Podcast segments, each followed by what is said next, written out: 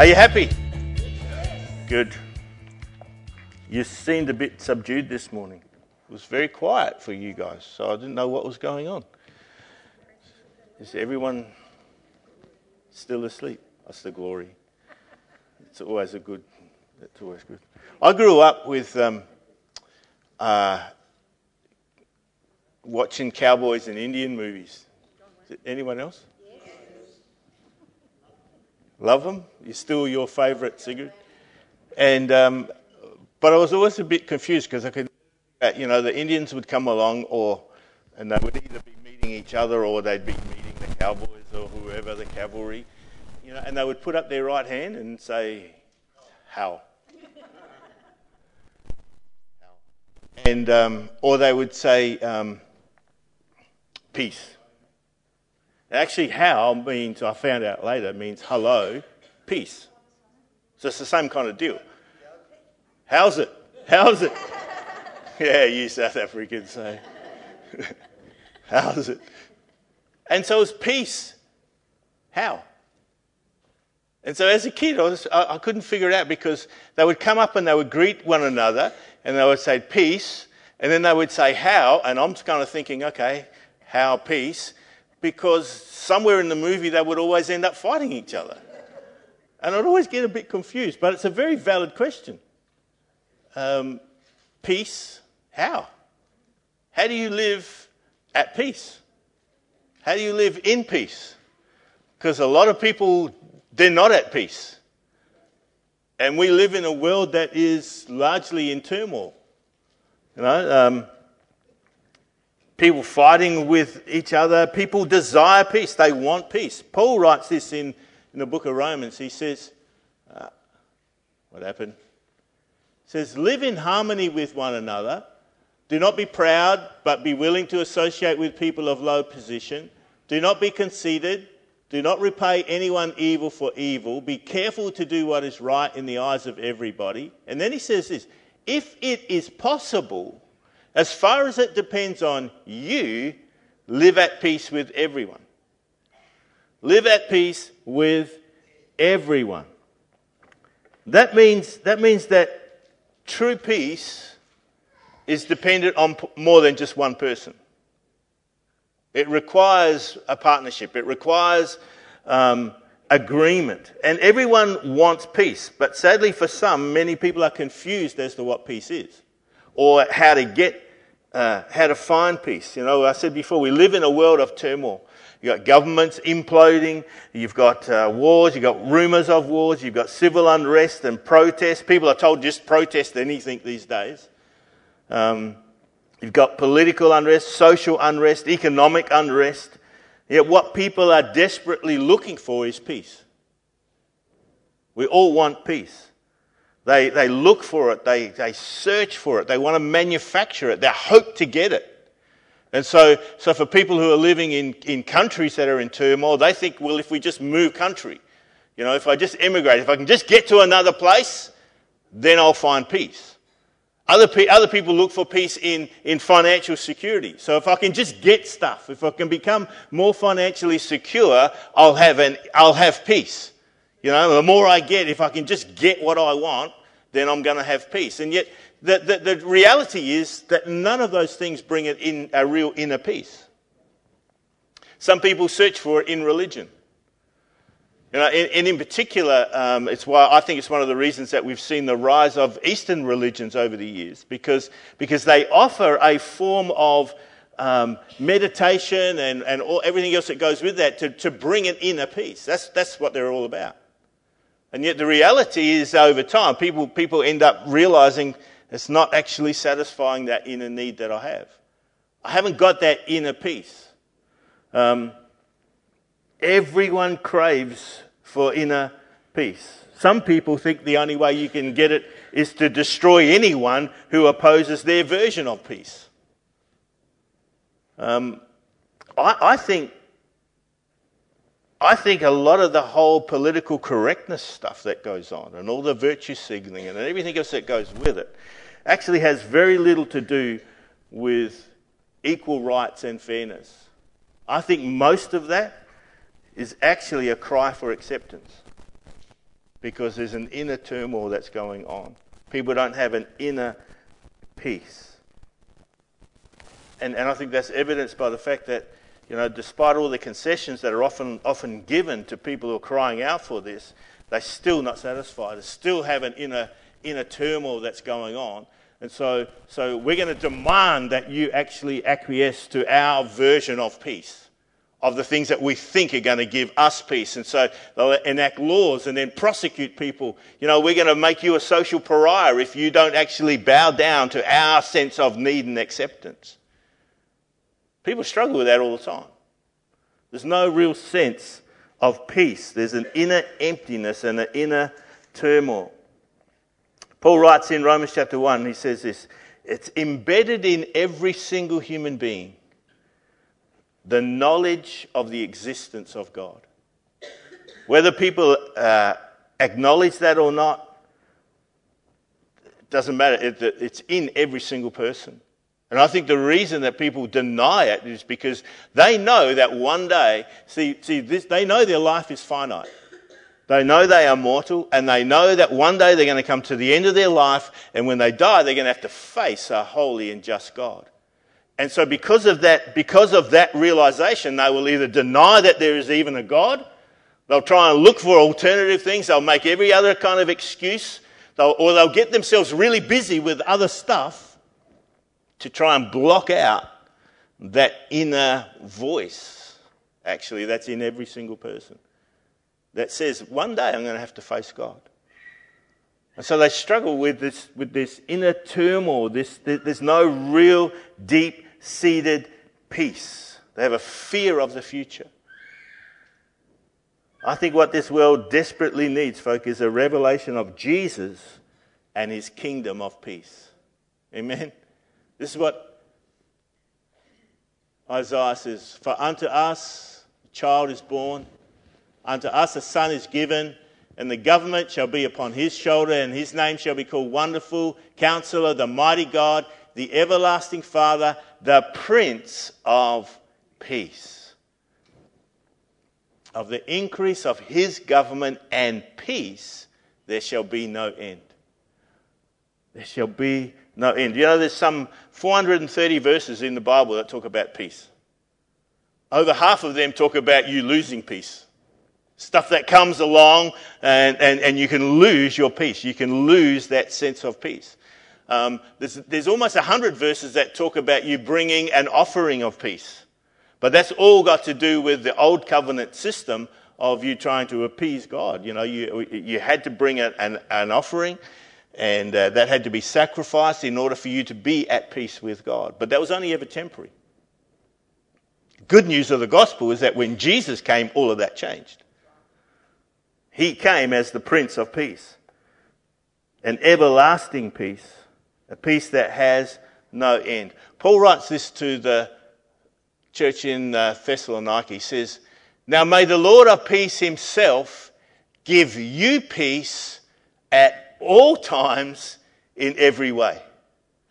Who wants to live with peace? Not just peace around you, but actually total perfect peace within you. You know the situation that was going on here with, um, with this church? Um, Paul, Paul, the apostle, went there. He planted that church. He actually went there from Philippi. You remember that story where there's an earthquake. He's in jail. There's an earthquake. He gets out. Uh, the jailer and his whole household get saved. There's a church that gets planted. And then he leaves and he goes to this place. But he's only there for three weeks. Plants a church, teaches them, and then he gets run out of town by people who don't want him there. And he has to leave and, uh, and so he, he, these guys are going through a hard time. This is maybe a year later. He writes a letter to them because he's heard that these guys are now in confusion because they think Jesus has returned and they're all scared because they think, oh, they got left behind. And so they're under persecution, that people are wanting to kill them, imprison them, and then internally they're confused about what's going on. So he writes to them and he says, May Jesus give you all peace in every situation. I don't know about you, but I, I need peace. Yeah? I mean, there's stuff that comes against me just like it comes against you. And you can, you can, you can lose your peace quickly, actually. You can lose it quickly. You know, there's times when my, um, my patience gets tested. I don't know, you're all very patient people. So it's not an issue for any of you, um, but it's an issue, has been for me.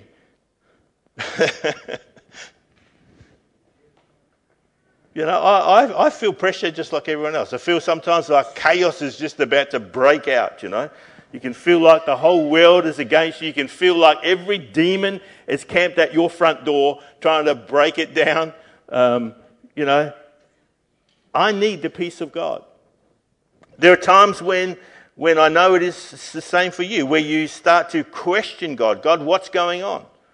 You know, um, why isn't something happening? Why isn't that person getting healed when we see that person get healed?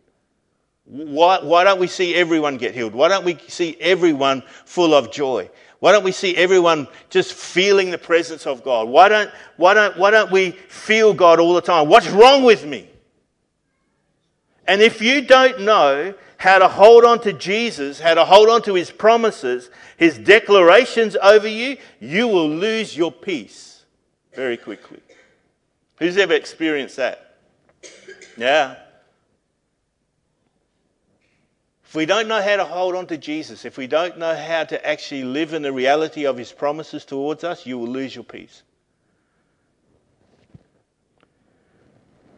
Paul says, in t- all times, that you may know God's peace. No matter what, no matter what situation that you're in. You know, for kids who are, who are, who are about to enter high school, know, they're all nervous about it. There's a whole new group of friends, there's a whole new system that they've got to walk in. They can know the peace of God. For someone who's leaving school or leaving university and about to enter the workforce and they're nervous about what that holds, you know, they can know the peace of God. Maybe, maybe you've lost your job. Or maybe things are really difficult in your workplace. I want to tell you, you can know the peace of God. I often think, you know, we've got a number of retired people here, uh, uh, you know, and I'm not quite there yet, although we're moving towards that. I don't know if I can ever retire. I don't know. no. But the prospect, you know, I, I, I, know that goes through many people's minds that you get to that point in your life where, okay, I'm, I'm, I'm about to retire. What a, and that's a whole new life. And that can actually hold some fear some concern. People can get anxious and worry about that. For the mother who, for the expectant mother who's, who's carrying a baby in, in, in their womb, the excitement of, of motherhood is, is fantastic, but there can also be some anxiety about that coming birth. In every situation, no matter what, and at all times, Paul says we can know peace. We can know peace. When people get sick or ill or, or you know, for, I mean, we keep celebrating at the moment Farnes's amazing, miraculous healing from a year ago, diagnosed with serious cancer. And that was, you know, just, just over a, a year ago. And uh, la- a year ago last week? Yeah. And here he is, completely, totally healed. Complete. That's something to celebrate. But the worry and the anxiety that comes when you first get that diagnosis, you see, like if you don't have a promise, if you don't understand who Jesus is and what he declares over you and what he can do, you can lose your peace very quickly. But when you know the power that is in Christ, then when you know that he wants to release it into your body, like he did with Farnes, like he's done with a number of other people in this place, there's a peace that comes that we can know. What is peace? What's true peace? Well, the dictionary says it's calm, it's quietness, it's the absence of turmoil, it's freedom from war, it's harmony with people. Now, most of those definitions concern um, an outward peace. But the Bible gives us a slightly different definition. It says that peace is the state of harmony that is available to believers through having a, a right relationship with God. And it is especially associated with the presence of the Holy Spirit. That's what Paul says in Romans. It says, May the God of hope fill you with all joy and peace as you trust in him, so that you may overflow with hope by the power of the Holy Spirit. Romans 14, verse 17 says, For the kingdom of God is righteousness, peace, and joy in the Holy Spirit. Like if you don't have the Holy Spirit, if He's not active in your life, if you don't know who He is, you'll never know true peace. See, the kingdom is a progression. We all want to be joyful. We always all want to be happy, but you can't know joy unless you have peace. And that peace comes because you know that you're right with God. If you're not right with God, you won't have peace, true peace, and you won't experience joy. Who wants to be happy? have you got peace? Through the power of the Holy Spirit. Peter writes this. Luke was talking about Peter the other just, just earlier, how he got out of the boat walked on water. Can you imagine when he started to sink afterwards? The worry, the anxiety, the, you know, the inner, t- ah, this is, I'm going to die. But he, when he puts his eyes back on Jesus, he just starts walking on water again. All that anxiety, all that worry just left. If we keep our eyes on him. This is what Peter says. He says, I'm a servant and apostle of Jesus. To those who through the righteousness of our God and Savior Jesus Christ have received a faith as precious as ours, grace and peace be yours in abundance through the knowledge of God and of Jesus our Lord. In abundance. In ab- abundance means more than you need. Overflowing. Peace that overflows in your life so that actually people see that you are walking in that peace, you're walking in that joy, you're walking in that confidence, and it overflows onto them. That's a powerful thing. He goes on and he tells us how it's possible. He says, God's divine power has given us everything we need for life and godliness through our knowledge of Him who called us by His own glory and goodness. Through these, He has given us His very great and precious promises, so that through them you may participate in the divine nature and escape the corruption of this world to walk in the divine nature of Jesus, to walk with the power of Jesus. How do you do that? Through his promises. If you don't know them and don't believe in them, then the benefits of that don't come to you. And that includes the peace of God. Look at what he says. Through, ah, where is it? We've received a faith as precious as ours. Peace, grace and peace be yours in abundance through the knowledge of God and of Jesus our Lord. I think maybe it was a verse we read earlier in, in Romans where it says, as we trust, as we trust in Jesus, as we trust in his promises to us, then you'll walk in the reality of those things. It's one of the things that I check myself with all the time. When worry comes, when anxiety comes, when, when I feel like, man, it's like all hell's going to break loose. And sometimes you can't control those, those things. Sometimes you can't control them, but you can control your response to them. And you can control how that affects you. How do you do that? If I find that I'm getting anxious and worried all the time about that stuff, I, I, I know one thing for sure I'm actually not trusting. And when I come back into that place of trust, the first thing that starts to come is peace. Is peace.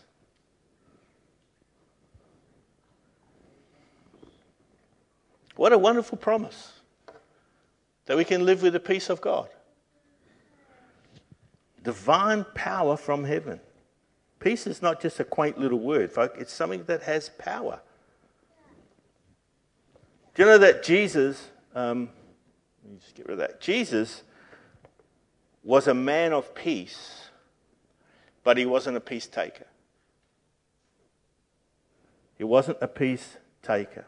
To many, he was the agent of peace, and yet to other people, he seemed like a man who just came to inflict um, conflict, you know, incite, incite conflict.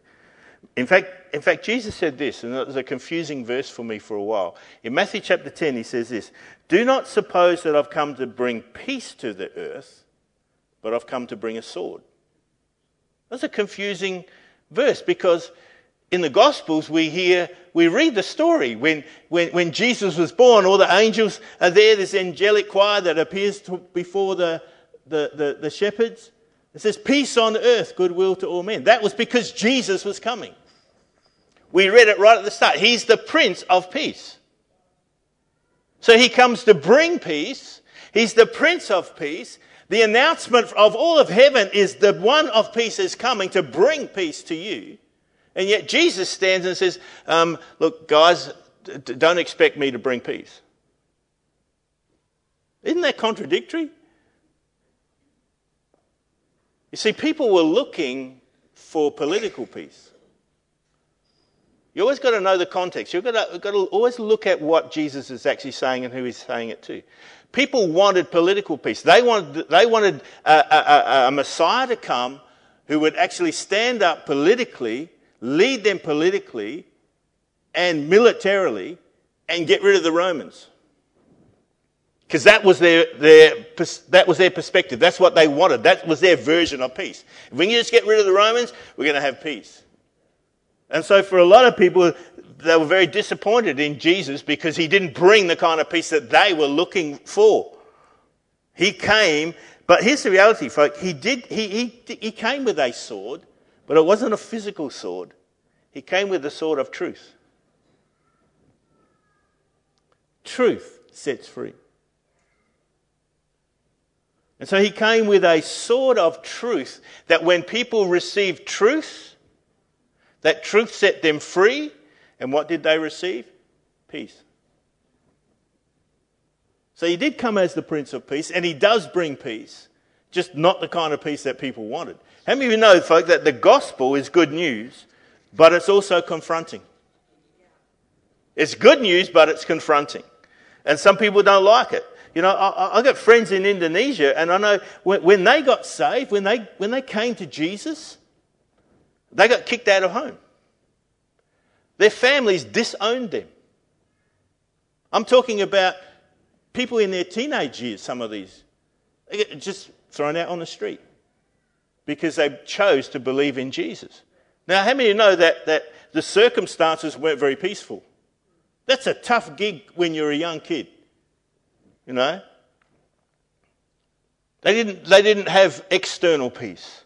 But I tell you one thing that they did have was an internal peace that empowered them and then enabled them to walk through the external chaos. David writes, he says, Even if I walk through the valley of the shadow of death, I fear no evil. How could he say that? Because he had an inner peace. He had an inner peace.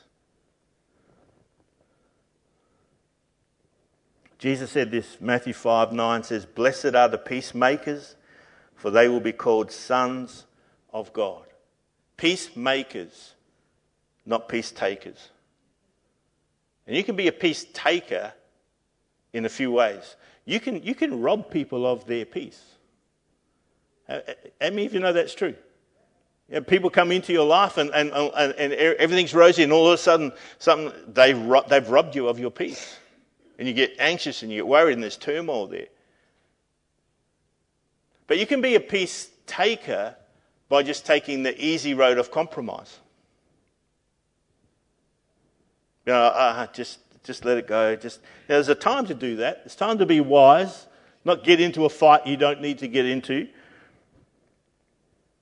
But sometimes, you know, folk, if we submit to an ideology that is against God just to try and keep the peace, you take that easy road, that's, that's just being a peace taker for my own sense of ease.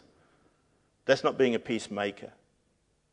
And we're called to be peacemakers, to actually bring peace into a situation of turmoil, or more importantly, to bring peace into the life of people where they're struggling. Bring peace. Look at this. Jesus said this As you enter a home, give it your greeting. If the home is deserving, let your peace rest on it. If it is not, let your peace return to you. Now, that's, that's not some quaint little Jewish saying. Yeah, you walk into a home, say, peace. You know, peace, man.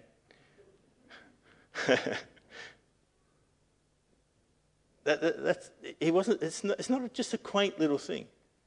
Jesus has had just a few verses before been talking to, the, talking to them about the fact that he's given them authority to heal the sick, to cast out demons, to cleanse lepers, to even raise the dead. He's talking about, he, he, he's given them spiritual authority. And in that context, he says you can go into a house and you can leave peace. It was, it was more than a quaint little thing. This was a spiritual thing where you can actually let the peace of God settle in a home when you walk in there. And if that's not received, he says, don't waste it. Take it back with you. If people reject that, just take it with you.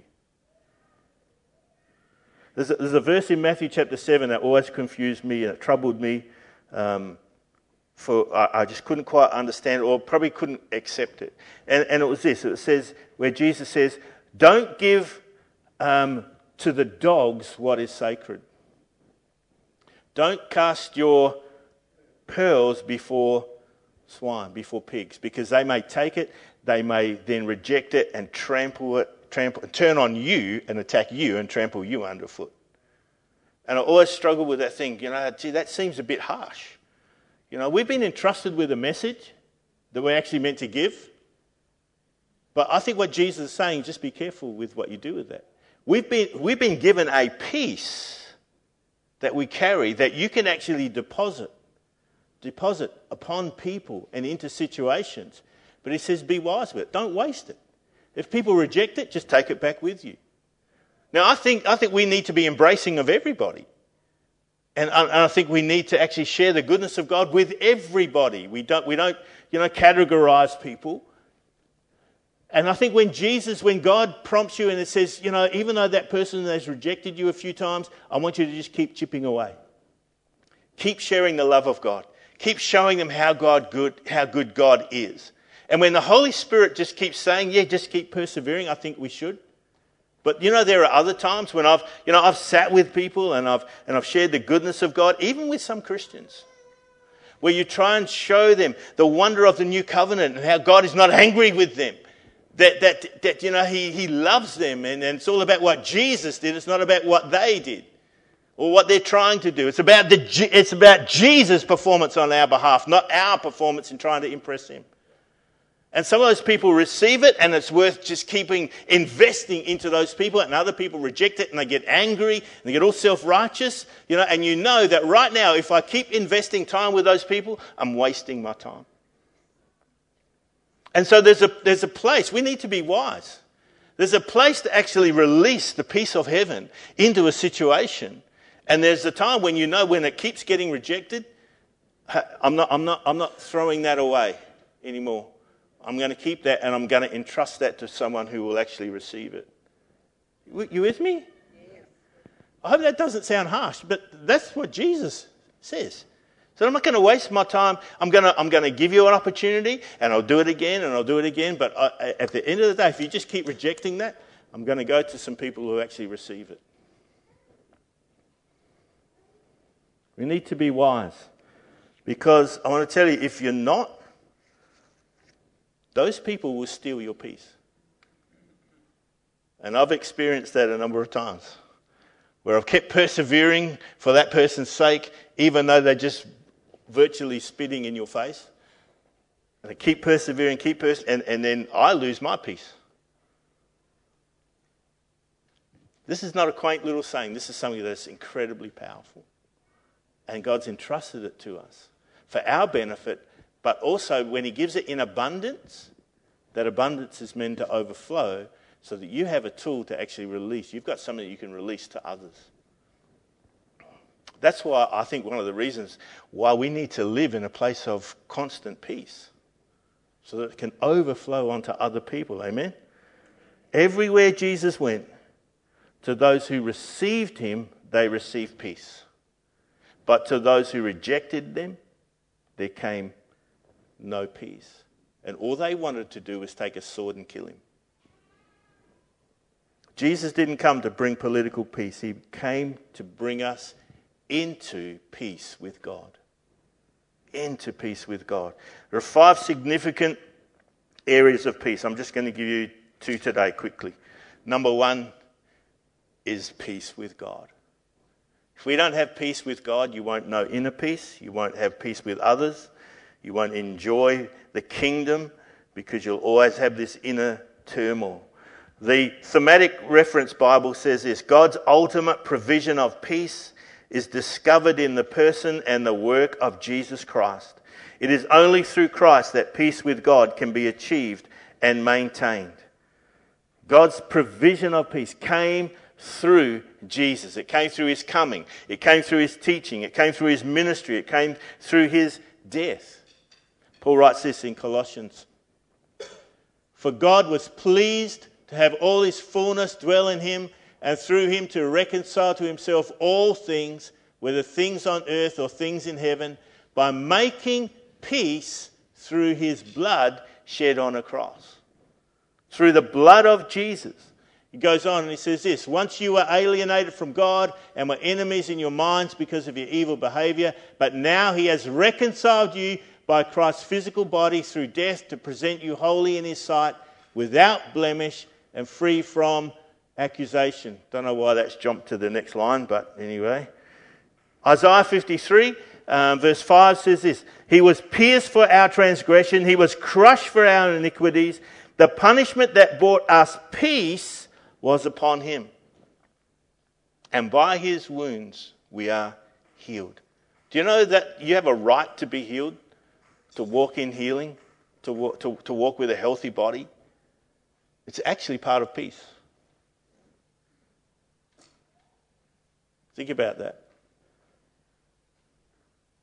Paul's words to the Thessalonian church that Jesus is able to give you peace at all times in every situation.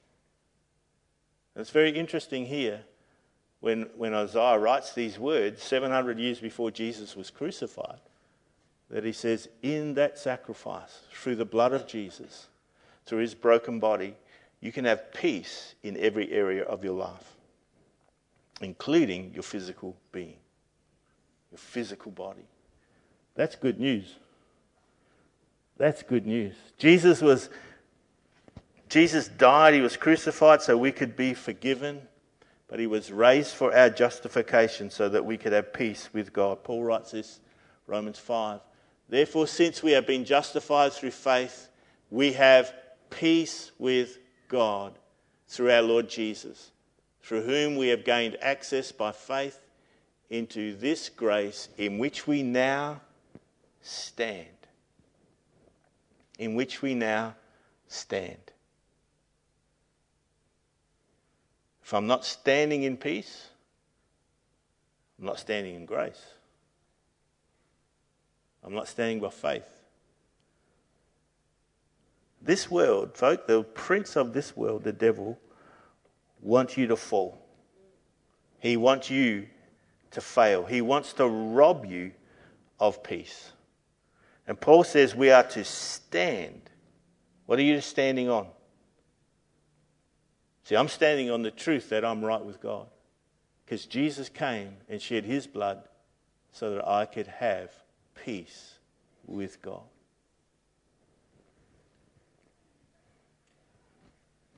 Because we have peace with God, we are filled with that peace and joy as we trust Him. As we trust Him. And that peace is manifested by the Holy Spirit. He comes and he, He's the agent to release peace into our life. Jesus did everything He needed to do to bring us peace. We're at peace with God. But, you, but the Holy Spirit comes to actually make that real in our life. Divine supernatural peace. It's as we stand on the truth of his promises. It's the birthright of every believer. every circumstance, we can know peace. It came through his resurrection. Uh, Luke, Luke used that illustration before when Jesus was walking on the water and they're all fearful and they think he's a ghost. And he says, Hey, just peace. Don't worry about it, guys. It's, it's actually me. Do you know that happened again after Jesus was crucified? And he, and he was resurrected, and they hadn't yet seen him. They'd heard the rumors that, hey, there's a story going around that Jesus has actually been raised from the dead. Exactly like he said he would. But they're struggling with their belief, and so they're afraid. And then Jesus suddenly walks into the room. Just walks in. He, suddenly he, he's there. He appears amongst them. You know, and, and some of them get, they're worried now. Just like it was on the water, they think they've seen a ghost. They're freaking out. What does Jesus say to them? Peace, guys. Peace. Peace. It's yours. It's yours. Peace be with you. So there's peace with God. If we haven't got peace with God, you won't know any other form of peace. And that's why people are running around all over the world trying to seek peace in all these other ways because they actually don't have peace with God. But when you come, when you have peace with God, like that releases peace in every other area of your life. So the second one, we'll just quickly and finish with this. It's this. It's peace with yourself. Peace with God will lead to peace with yourself. Lasting peace starts with God. It starts by receiving Jesus. But if you haven't come to the revelation and the understanding that, you've not, that your life is now intertwined and eternally hidden in the person of Jesus, then you'll end up feeling like you're on a roller coaster and the Christian life will be up and down, up and down, up and down, rather than stable. And stable doesn't mean boring. Stable, actually, when you step into the fullness of the kingdom and the breadth and the wonder of what the kingdom holds for you, is incredibly exciting. You know, to have the privilege of, uh, of praying for a man who's been diagnosed with cancer and it's all through his body, and then be able to lay your hands on him and see him healed, that's exciting. That's exciting. To be praying for people overseas. You haven't even had the chance to go and touch them, but you've been praying for them. Praying on the phone or sending emails and praying, and then all of a sudden you hear this cancer's just gone. You know, and we've had that very recently with that lady who had cancer in her brain, in her lung, in her esophagus, in her liver, and in her stomach. Healed. Fuck, that's, that, that's not a boring Christian life. That's exciting. Well, yeah, but it didn't happen for me. It's not, well, it's not all about you. it's not all about you. It's about releasing the goodness of God into situations where people actually desperately need something more than you do. Amen? And here's the experience that many of us have had is that when we do that, actually the things that we need, they just get met automatically.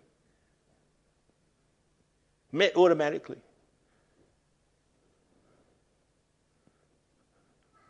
We, we, we, we live in a selfish world and it's crept into the church. Hello? Not me. Developing a security in your identity, I think, is perhaps the most important thing in your Christian walk. If you're not convinced of how much God loves you and how much He accepts you and how much He approves of you, you're going to go from moments of peace to times, extended times of anxiety and worry. You're going to go back and forth, just vacillate one to the other, one to the other. That's not st- that's, there's no stability in that. And I find Christians like that all over. And it's because they haven't understood that their identity is in Jesus and what He has done, and His love and His acceptance and His approval of you rather than in your efforts to try and impress God. If it's about you and how much you're trying to impress God, you, I tell you what, you're going to lose peace. But you can live with lasting peace every single day when you understand His love. Jesus didn't just come to bring us peace with God, He came to bring us peace within ourselves. Folk, I'm, I'm not, I don't like those bumper stickers that say, I'm a sinner saved by grace. That was true, but it's not now. Because the Bible never refers to me. Once you're in Christ, never refers to you as a sinner again, ever. You're a saint. You're a son or a daughter of God. You're his treasured possession. He has made you, not you have made yourself, he has made you holy and blameless. He has made you perfect. He has made you. He has made you. You didn't do it yourself. He has made you. I want, to, I want to live with that confidence every single day of my life because I know when I do, you know what's going to follow me? Peace. Peace. Peace. Surely and goodness will follow you all the days of your life. You know that's true, but you choose to live in the truth of it. If you don't believe that, What's going to follow you? Worry, anxiety, turmoil. But when you believe it, what follows you? Peace. When you know who you are in Christ. Amen? You will never have confidence and peace within until you know you are identified with Jesus. Look at this. How great is the love the Father has lavished on us that we should be called children of God, and that is what we are. Ephesians 1 talks about the way that God lavished his love upon you, and I love the way that God he qualifies that. He qualifies that statement because he knows that we're a bit slow. He knows that we are a bit stupid sometimes. And so in Ephesians 1, he, write, he says this that he lavished his love upon us with all wisdom and understanding. In other words, God didn't make a mistake. He lavished his love upon us. And he calls us children of God. He loves us, folk. He loves us. We will never have confidence and peace within until you understand how much God loves you and until you understand who you are identified with. You know, water baptism, when you go, when people get water baptized, that, that whole thing is about an, it's identifying with Jesus. But it's not just that. It's not me identifying with, it's Jesus identifying with me. When Jesus was crucified, when he went on the cross, Paul writes in Romans, I was co crucified with Jesus. I was co buried with Jesus. I, co- I was co raised with Jesus. And the one that we kind of struggle with is we, were co- we have been co ascended with Christ. That's why Paul writes in Ephesians 2, he says, We are seated in heavenly places. Do you know what else it says in, in Ephesians? And Paul says this, the same thing in Romans. And this one we struggle with. Because not only were we co crucified, co buried, co raised, co ascended, but Paul says we were co glorified with Jesus. Oh, that's pretty cool. That's why I know I'm, I'm not a worm. Sometimes I feel like a worm, but I'm not a worm. No, God's made me his son. Not the son of God, a son. That should give us incredible confidence, folks. What does that bring? It brings an inner peace because you know you're at peace with God. An inner peace. You know, we, we um, I think we need to get more and more comfortable in our own skin. There's not another you on the planet. Some people say, thank goodness for that. There's not another you on the planet. You are, you are absolutely unique. And that is by design. That's by design. God designed you that way. There's stuff that only you can do. And we question that. We think, oh, no, of course, there's a, a whole lot of people who can do the same as me. You know, um, Kevin was a mechanic, oh, heaps of mechanics all over the world. But I couldn't do exactly what Kevin could do. And the same for every single one of us. You see, for, we can influence people in a very unique way that only you can do. That only you can do. You know, there are teachers in schools all over the world, and they, and they can all be sitting there teaching the same thing, all the same facts, but it's done differently for every single person. Because everyone has something unique to offer. It's the same for every single one of us, folks. We identify with Jesus because he identified with us. My life is now hidden in him. And I love what Paul says. He says, Greater is he who is in you than he who is in the world. There's chaos out there, but there's peace in here. Jesus stands up when there's in the middle of a raging storm and he says, Peace be still. And the storm calmed down. How could he do that?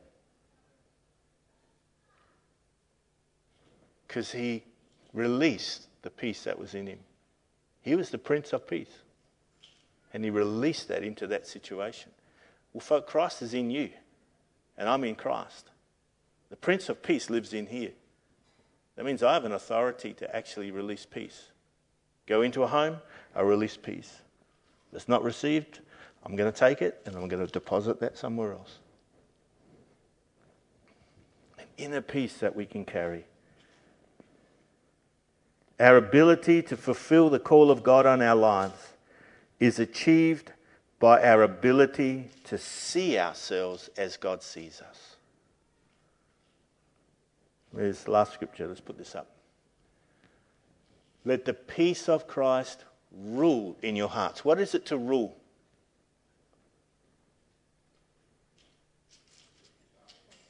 Wake up. Is everyone sleeping? What is it to rule? When someone's ruling in a situation, what are they? Authority, control, control. It's the government of something. When you rule, there's a release of government authority. And Paul says, let the peace of God rule in you. Let it have dominion. Let it have governance in your life. Let the peace of Christ. That means you have a decision. That means you have control. You have control to allow the peace of God to have control. Since, as members of one body, you were called to peace, and be thankful, let the word of Christ dwell in you richly as you sing psalms, hymns, and spiritual songs with gratitude in your hearts to God. Folk, I want to tell you there's something about having a grateful heart that causes peace to rule. I think, I think Paul gives us just a couple of little clues here. Number one, we have, a, we have the option to make a choice to allow peace to rule. That's your decision. We live with a divine nature, we live with an authority in our life as we trust in the promises of God right? And it's, in our, it's through our knowledge. That's not head information. That's practical living experience of the goodness of God in our life. That releases something in our life. And so we make a choice to allow that to come into our life and to actually rule. Amen? Peace. Be thankful. Be thankful. A grateful heart. God always responds to a grateful heart. And I think Paul's what he's, one of the things he's saying is, is, is as you're thankful, because he talks about singing psalms, hymns, and spiritual songs, right, with gratitude in your hearts. And he says, let the word of Christ dwell in you richly. What sets free? Truth. The Holy Spirit can only use truth. Where do you get truth from? This word is truth. This word is truth. And the Holy Spirit can only ever use truth. He will only ever activate truth. He only empowers truth. He never empowers a lie. He empowers truth. And I think as we, as, we, as, we, as we learn to be grateful in every situation, you know, Paul says, rejoice always. Again, I say rejoice. I'm going to be happy. I'm going to be cheerful. I'm going to be thankful. You know, he writes that from prison. What? I don't know, but most of us, if we're in prison, we would be grumbling and complaining big time. Paul just writes, he says, Hey, be happy, guys. Be happy. It's all going to be cool. Be happy. Rejoice. Have a grateful heart. Have a thankful heart. And fill your heart with the truth of the Word of God. Because the Holy Spirit will take that and He will activate it, and you'll walk in a greater measure of peace and joy. Amen? So there's, a whole, there's, there's three other areas of peace that we need to walk in, but we'll look at those next week. I hope you're living with peace, at least a measure of peace. At least a measure of peace. But the good news is that peace can increase. Amen? The more we walk in truth, the more you walk in peace. The more you walk in the promises of God towards you, the more you walk in peace. The, the peace. The more you walk in your identity in Jesus, the more you will walk in peace. Peace with God, but an inner peace within yourself. Who's happy with who they are? We should be. Yeah, there might be some things we want to adjust and change, but you should be happy with who you are. I'm happy with who I am. I'm not always happy with the stuff that's going on around me, but I'm happy with who I am because I have peace with God, and that peace has brought an inner peace. Amen? If you don't have that, you can have it. You can have it. If you've never asked Jesus into your life, that's the starting point. That's how peace comes.